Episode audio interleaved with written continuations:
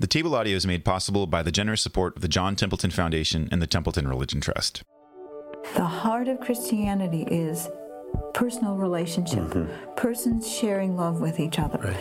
And so for Christians, the greatest thing for a human being is not character development, but it's loving personal relationship. Yeah.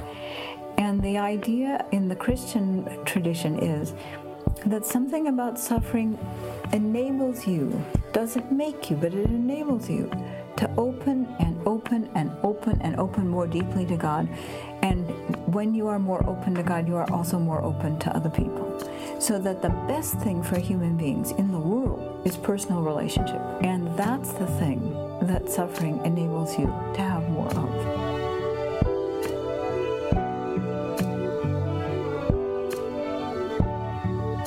I'm Evan Rosa, and you're listening to The Table Audio, a podcast about seeking Christian wisdom for life's big questions.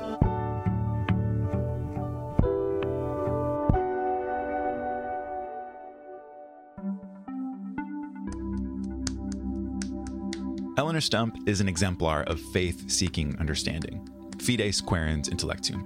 She's a philosopher in the Thomist tradition, which she brings fiercely and beautifully to bear in her incisive philosophical commentary and analysis on difficult matters. And by my lights, she never loses a sense for the big picture, a sense for how things fit together. And I suppose you need that gift if you're going to write 600 page philosophy books, as Stump is wont to do. In fact, you get the sense that every book Eleonore writes deserves the modifier magisterial in front of it. And honestly, rightly so. She is the Robert J. Henle Professor of Philosophy at St. Louis University, where she's taught since 1992. She's also an honorary professor at Wuhan University and the Logos Institute at University of St Andrews in Scotland, and she's a professorial fellow at Australian Catholic University. She's published extensively in philosophy of religion, contemporary metaphysics, and medieval philosophy.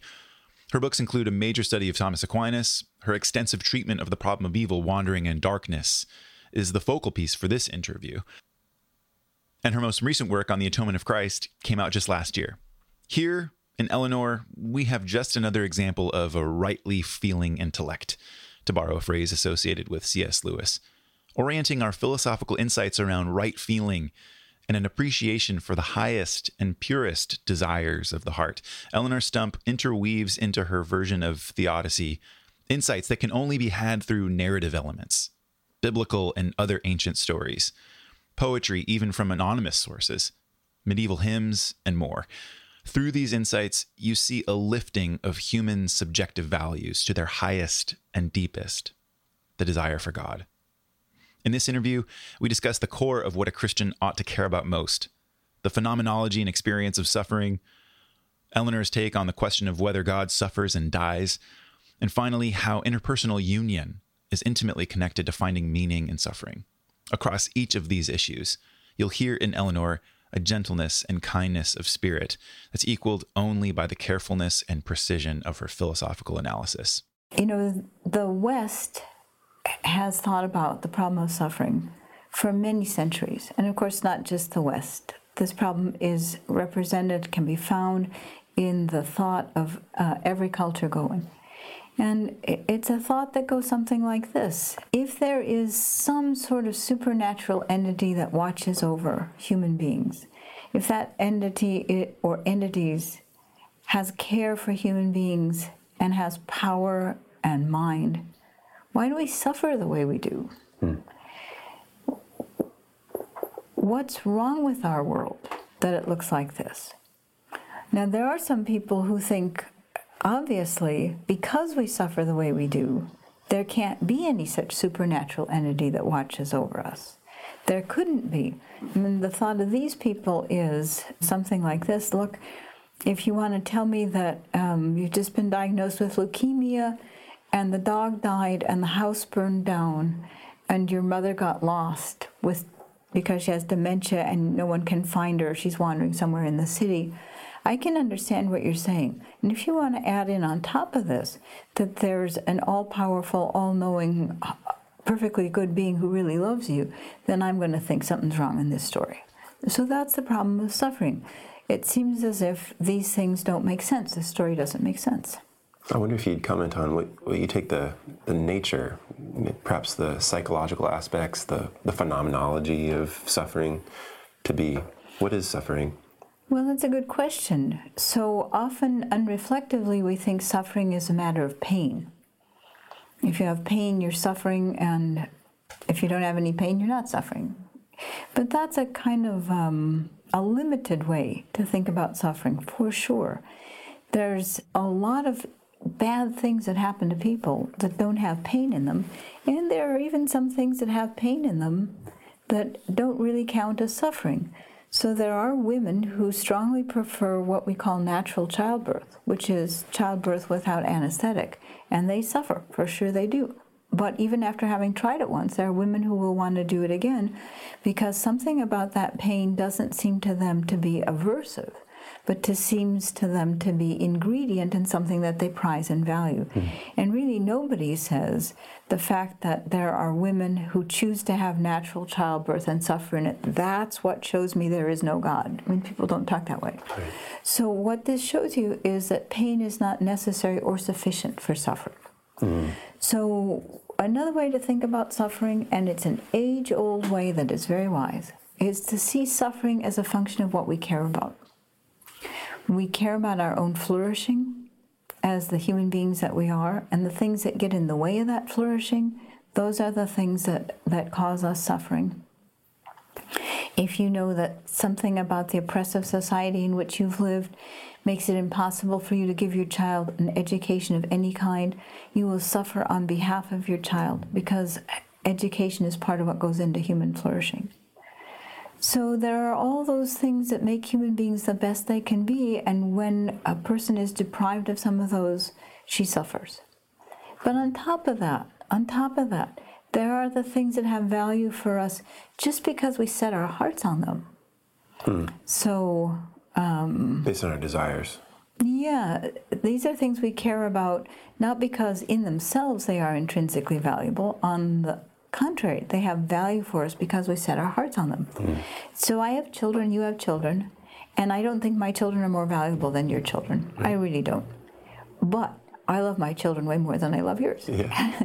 so my children have much more value for me than your children have for me, not because I assess the intrinsic value of the children that way, but this is a case where something has value because you set your heart on it. Something matters to you. Something matters to you yeah. and has value to you because it matters to you. Right. So um, maybe your your grandmother has passed away and was very dear to you, but before she died, she left you the quilt she had made when she was a young girl, and now that quilt, which may be old and tattered and faded, this is a priceless object to you. Mm-hmm. So we have things we set our hearts on, and when we lose those or we fail to get those, then we suffer too. Mm-hmm. So, one way or another, it's what we care about that makes suffering. And therefore, uh, the question is really something like this If there is an all powerful, all knowing, all good, perfectly loving God, why wouldn't He want you to have what is good for you and what you care about? Mm-hmm. That's how you would feel toward your own child why wouldn't the deity think that about his children? That's what sets up what philosophers call theodicy, an answer or an attempt defense to the problem of evil, to the problem of suffering. What are your starting points for thinking about theodicy? Well, see, it goes something like this. Um, people think, okay, look, there couldn't be a world that had suffering and God in it. It just couldn't be. But of course, that's way too fast. The, the response is, yeah, but yeah, but there could be if God had a morally sufficient reason for allowing you to suffer. Mm. And then the question on the other side is, oh, yeah, and what would that reason be? Right. Exactly. Right. And now we are off on running on the project called Theodicy. And that reason appears to be something that would be deeply tied to human purpose. I mean, uh, suffering is so rampant, mm-hmm. so universal uh, mm-hmm. that that whatever that morally sufficient reason is, uh, it sounds like it must be tied fairly deeply to the core mm-hmm. elements of human purpose. Mm-hmm. Oh, yeah, absolutely. What's really interesting, if you look at the history of the Christian West, is to see the way in which this um, problem has and has not come up. So, um, for us, it's an obvious problem. It's an obvious problem. But if you look back at the patristic period, in the first centuries after Christ, when the persecution of Christians was severe, it's worth noticing that not only do the Christians of that period who are suffering in the persecution not ever, ever think to raise the problem of suffering, never even think about it. Mm. And, and why? You might ask, you know, but why? But they don't. And not only that, but they celebrate, they glorify the people who suffer. There's this expectation almost. There's an expectation that there is something absolutely magnificent in being allowed to suffer in mm. this way. Mm-hmm. So Chrysostom, John Chrysostom, the famous patristic uh, theologian, he knows that there are people who are scandalized at the sight of Christian suffering in these persecutions. And he says, people who are scandalized at this suffering don't realize that having this suffering is the privilege of those who are especially dear to God. Not every age, not every culture sees suffering in, in the same way. Right. And if you think about your own children, you begin you begin to have some idea of how to look at this problem in a different way. So um, you get a magic lamp, Aladdin's magic lamp, and the genie appears and says, What would you like? Would you like me, Evan, would you like me to make it the case that for each one of your children, that child never has any suffering? no no skin knees, no failure to get a Valentine at school on Valentine's Day, no disappointments, no heartbreak. Would you like that? Because I can do that. And then you're going to think to yourself, hmm, would a human being without any kind of suffering really be the human being I hope my children will be? Right, right. Uh, yeah, and you can see the point right away. So it's tied to the fact that you know that the children who grow up in highly protective, overprotective, mm. rich, coddled sort of Comfort. surroundings where they never face suffering and they never face challenges, you know they're not going to come out very well. Mm. Stay tuned. Plenty more from Eleonore Stump in just a moment.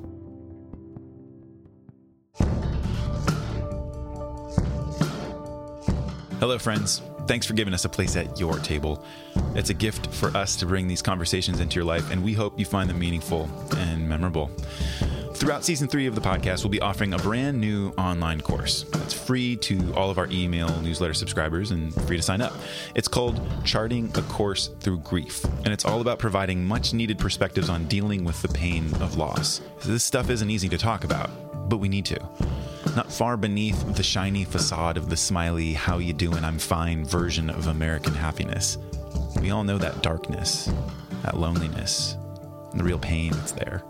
This course doesn't take the place of counseling, therapy, or healing of loving encounters with God friends and family.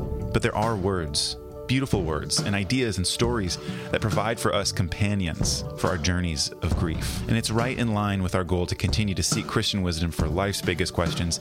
So we've curated an email based course that brings a weekly variety of perspectives on depression, disability, disease, and death, bringing Christian resources for healing and growth within and through and despite these painful events of life. We're developing new content dusting off old content, as well as providing helpful resources and references for continued education and exploration. Charting a course through grief is totally free, so head over to cct.biola.edu slash grief and sign up today. We don't see eye to eye on everything, but all of us will someday encounter deep personal suffering. So here's an opportunity for us to learn, pray, meditate, and open up to the opportunities for growth in the face of suffering. Check out the link and description in the show notes or head over to our website to sign up. Again, that's cct.biola.edu slash grief. And of course, thanks for listening to the table audio. Now back to our conversation.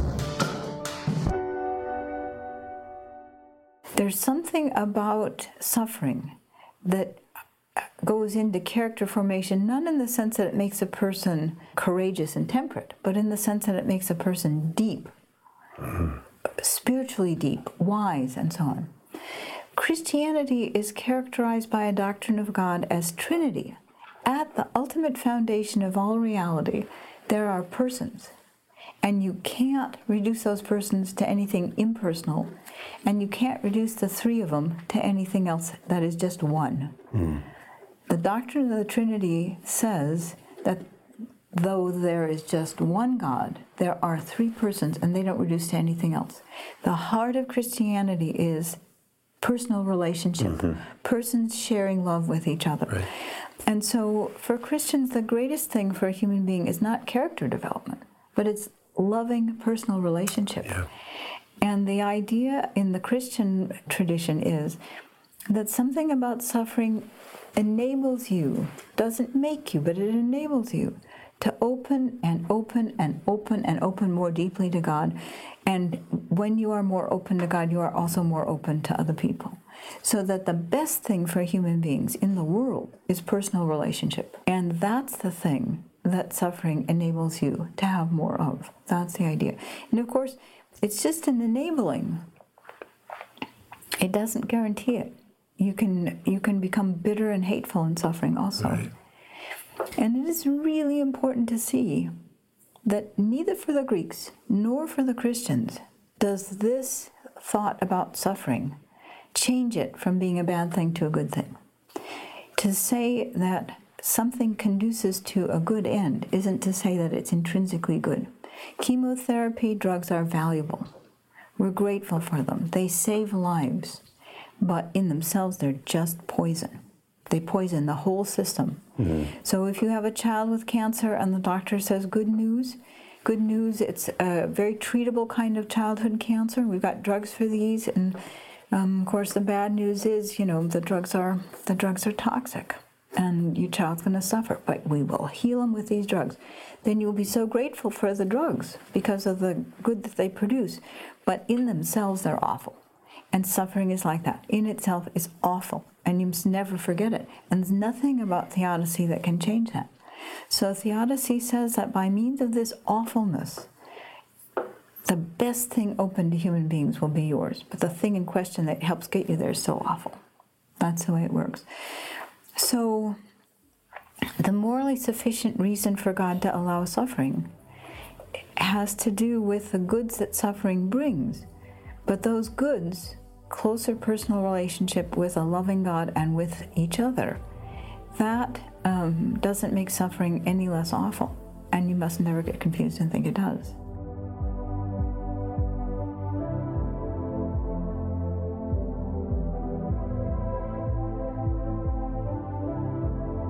So sometimes I have been asked, can you condense your 660 page book on the problem of evil into just a couple of minutes for us? and then I, I say no. And then, and then I do it. I do it like this. I say, I'm one of those people who hates talking to people on a plane. I get on the plane, I pull my book out real fast, so you know I'm not available for talking to you. I don't want a conversation with you. I want to be by myself alone, and I want you to stay away. But if that plane starts to go down, I will talk to anybody. And now you begin to understand. It is something about the nature of suffering and the terrible thing that suffering is that opens us up. It's an opening. It, it opens us up in those circumstances, we will reach out to one another and we will reach out to God too. And without that, we will be uh, inclined to withdraw into ourselves into a kind of will loneliness that seems to us both comfortable and safe, but that is in the end the real the real toxic thing for us. I recently heard a, a quote by the author Junot Diaz who wrote The Brief but Wondrous Life of Oscar Wilde, he said that vulnerability is the precondition to contact. I, I believe that that is true, really, but I would I would turn it just a little. I would say it's your own perception of your own vulnerability. Oh, that's yeah. the that's the precondition because we, the vulnerability we all have constantly, but a lot of us prefer not to recognize it or not to accept it. We remain, and that le- leaves us remaining closed. That is that is correct, mm-hmm. and I, and here I just need to say one more time, you know, um, nothing about this makes evil at all uh, a good thing. Doesn't right. turn the world upside down in that way. Suffering remains lamentable, and each of us has a duty to do whatever we can to alleviate it, prevent it, and so on. Um, and the whole earth is soaked with the tears of the suffering. And that is a horrible fact. But one thing worth noticing is it's a horrible fact about us. You know, that's, that's who we are. Hmm. We perpetrate such ghastly suffering on one another. That's part of the story. That's part of the vulnerability we have to recognize too. We are prone to do these things to one another. And that kind of recognition is also important for the problem of suffering. So think about our great heroes. So for me, a great hero is Harriet Tubman. Hmm. I have great admiration for her. I have awe at what she accomplished as a human being. I think her life is splendid and luminous. And I think it is in part because of the terrible things she suffered. Does that make me feel any more friendly towards the people who enslaved her or the people who afflicted her?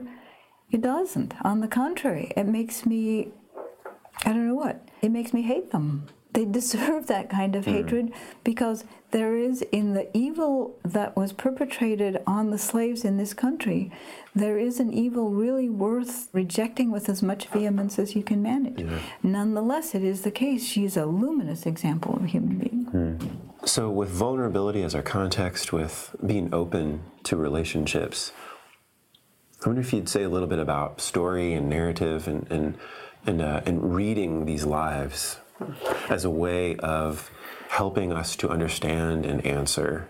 That's where I was starting when I was saying to you, if you just look at these things in a, a pedestrian way as philosophical claims, they make they have very little purchase on you. But when I tell you the story about the plane, yeah. all of a sudden the point right. comes home to you. Well, in the same way, when we when we hear a story, if it's a good story, if it's a, a well done story, we see the the myriad details that go into a human life. So I told a little thin story about Harriet Tubman, but if you actually go to look at any particular detail of her life, it's the details that are necessary for thinking about whether God was justified in allowing her suffering. Hmm. She herself thought he was. And if you look at the way in which she herself understands her life and the details of the things that she suffered and the details of the heroic actions she undertook and so on, in all those details, you might say the problem of evil lives in these details about human yeah. lives. Yeah. And you aren't going to get details in abstract philosophical prose. That's the point. Certainly not. Yeah. In fact, that's what leads many people to to respond to attempts at theodicy or attempts at answering the theoretical problem of evil. Uh, it feel it, it leaves us understandably feeling cold, feeling unsatisfied or angry and offended and insulted. And I understand that reaction entirely. And often, this I think is also part of the story here. Often, these plain philosophical approaches to the problem of suffering, they think just in terms of character formation or they think just in terms of some individual intrinsic good related to human flourishing that can be got out of suffering. And then people feel in their hearts that this is an inhuman way of thinking about human suffering. And you can see it if you think about Job. So if you think that the point of suffering is character formation, then here's what you're saying to Job Hey, Job, I'll take all your kids and kill them all, but don't worry, I'm going to trade you something for this, and here's what I'm going to trade you for. You'll have a much better character than you otherwise would. And now, any decent person would say, Keep your stupid character formation and let me keep the kids. Right. Yeah. So, so it is important to understand that suffering has got a lot more human detail, a lot more human complexity to it than something as simple as intrinsic, individual, valuable characteristics of a person. And it's also important to see the details of what a trade could be in any individual life when you when you when what you lose in suffering or think about it this way in suffering you lose something that you care about and now, if God is going to be justified in allowing that suffering, it has to be that somehow you get more of what you care about than you would if you hadn't suffered. One way to think about the story of Job here is um, is is to notice that Job has the longest face to face conversation with God of any character anywhere Right. in the biblical stories Yes. ever. Ever. Yeah. And that's part of the story too. If you leave that out, it's harder to understand what's going on in that biblical book. After the break, Eleonore responds to the question of God's suffering and the nature and meaning of personal union for theodicy and the problem of evil.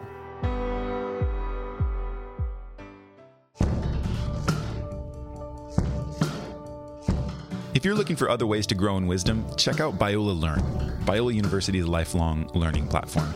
There you'll find online courses from Biola faculty covering a variety of topics, everything from faith in the workplace to spiritual formation to finance to the art and science of relationships. Visit biola.edu/learn to check out the growing course catalog. And use the promo code TABLE15, that's T A B L E 1 5, at the checkout for 15% off your next course enrollment. Now, while we're at it, personally, I'd recommend you sign up for CCT's Biola Learn course, Seeking Christian Wisdom for Life's Big Questions. I mean, did you think it would be called something else? It features seven segments you can take at your own pace, each focusing on one of CCT's yearly research themes from the past seven years, each led by a Biola professor. We've got JP Moreland, Elizabeth Hall, Tim Muehlhoff, Tom Crisp, Steve Porter, Kent Dunnington, and even Biola's president, Dr. Barry Corey. The course covers neuroscience and the existence of the soul, Christianity's radical approach to humility and love, how to disagree and remain civil, and more. Learn Christian wisdom online at your own pace through Biola Learn. Once again, that's biola.edu/learn. And make sure to cash in with the promo code TABLE15 for 15% off. Now back to the show.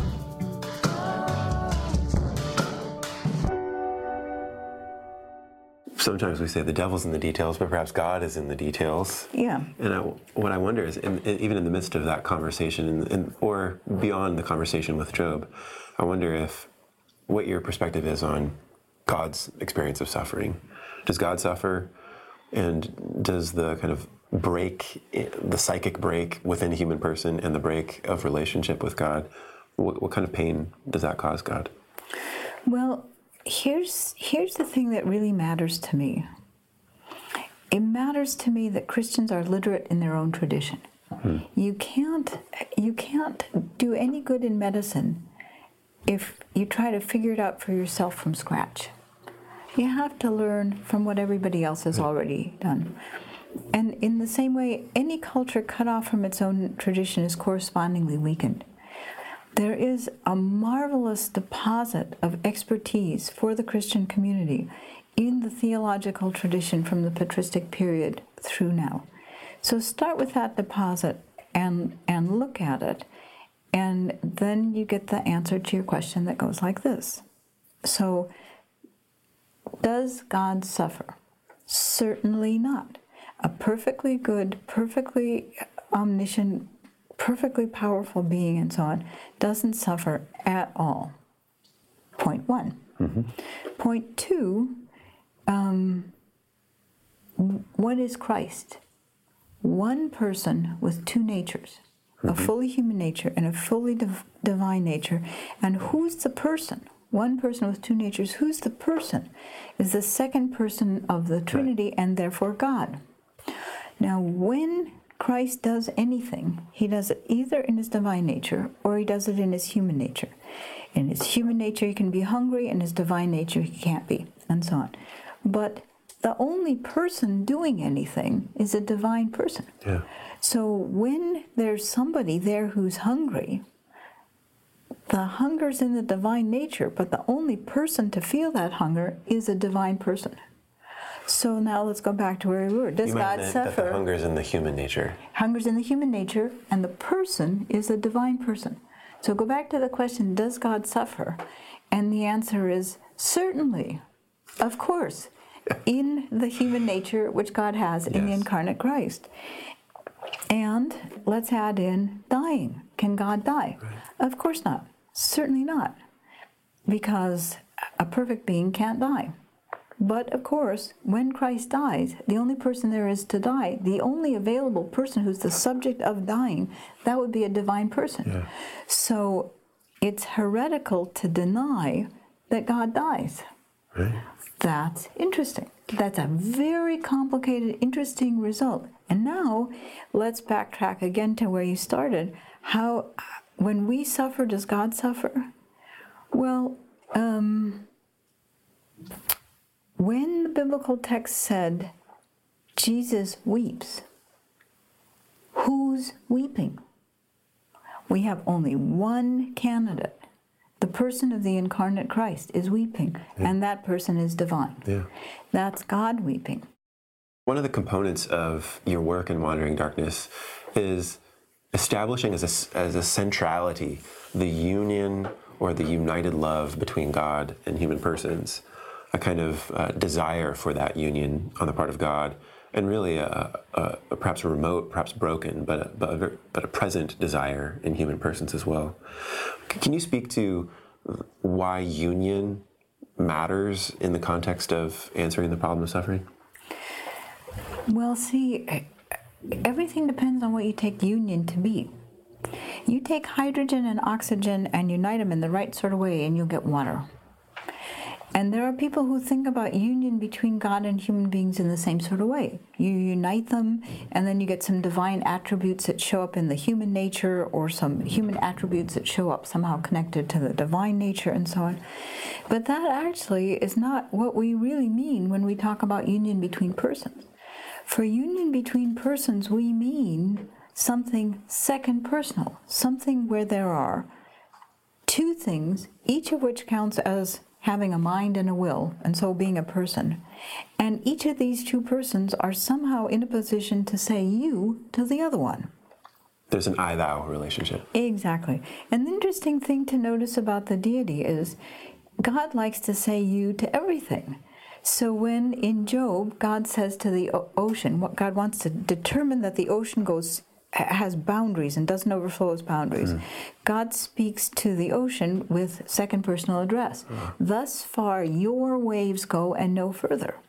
And when Christ is um, determined to punish the fig tree for not producing figs, he doesn't say, May this fig tree be blasted, or he doesn't say, I'm blasting the fig tree, or the fig tree won't bear figs anymore. He says, No man eat fruit of you forever. Hmm. He addresses the fig tree as you. And um, Jerome, commenting on a similar place where Christ rebukes the waves by saying to the waves, You be still, Yeah. Jerome says, This is what it is to be God. These things are your creatures. And so you can say you to them, and they can say you back to, to God. Yeah. That doesn't mean panpsychism is right, Jerome says. It means that that's what it is to be in a relationship of creature to creator.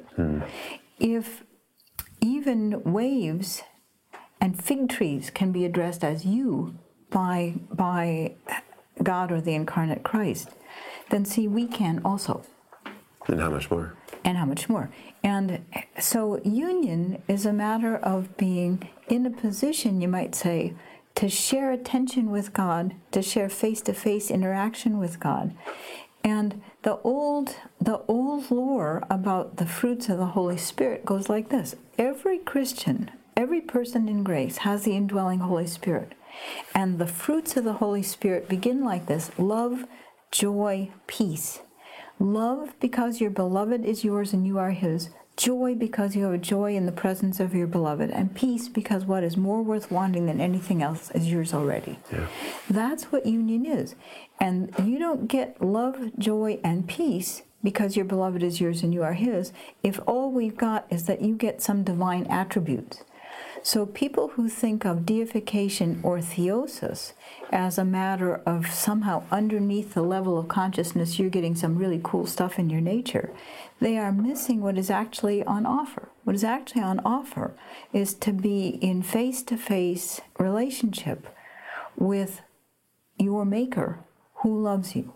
That's the idea. And nothing can be better than that. Nothing can be greater than that. Nothing can be more glorious than that. And nothing besides that, in the end, will really bring you love, joy, and peace. What you do in the book with the use of art, poetry, literature, and story that's interwoven into your philosophical argument. You use epigrams every chapter to perhaps get at some of this kind of contact knowledge, this personal knowledge that can't be done just through left brain means. So I wonder if you'd first maybe read us an example of some of the things that you've included in, in the book. So the epigram for the whole book is a little bit from a poem that was found in Auschwitz after the war. And it was written on the wall by someone who suffered horribly in that unspeakable evil. And it goes like this It says, There is grace, though, and wonder on the way. Only they are hard to see, hard to embrace, for those compelled to wander in darkness. Eleonore, thank you so much for your time. Thank you for your work. It's a, uh, it's an honor to host you here, and uh, I look forward to your next book. thank you. I'm pleased to be here too. Thank you for a good interview. Thank, thank you. you. That's it for this episode. If you'd like to check out a video version of my interview with Eleonore Stump, head over to our YouTube channel or our website. You can check the show notes for that. Thanks for listening, friends. Peace to your wanderings, whether in light or in darkness.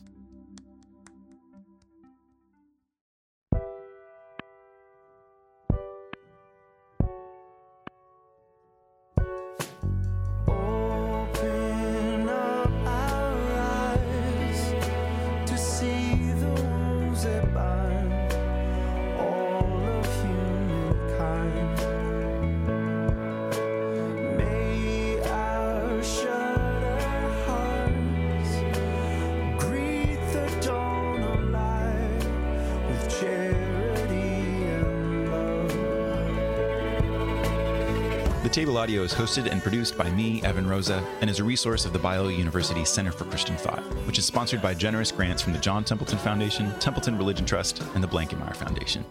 Theme music is by The Brilliance. Production and engineering by the Narrativo Group. More at narrativogroup.com.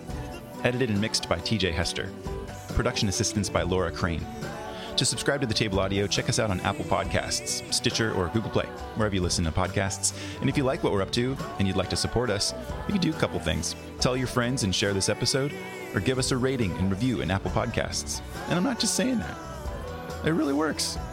On Twitter, you can follow me at Evan Subrosa, and you can follow the Center for Christian Thought at Biola CCT, or visit our website, cct.biola.edu.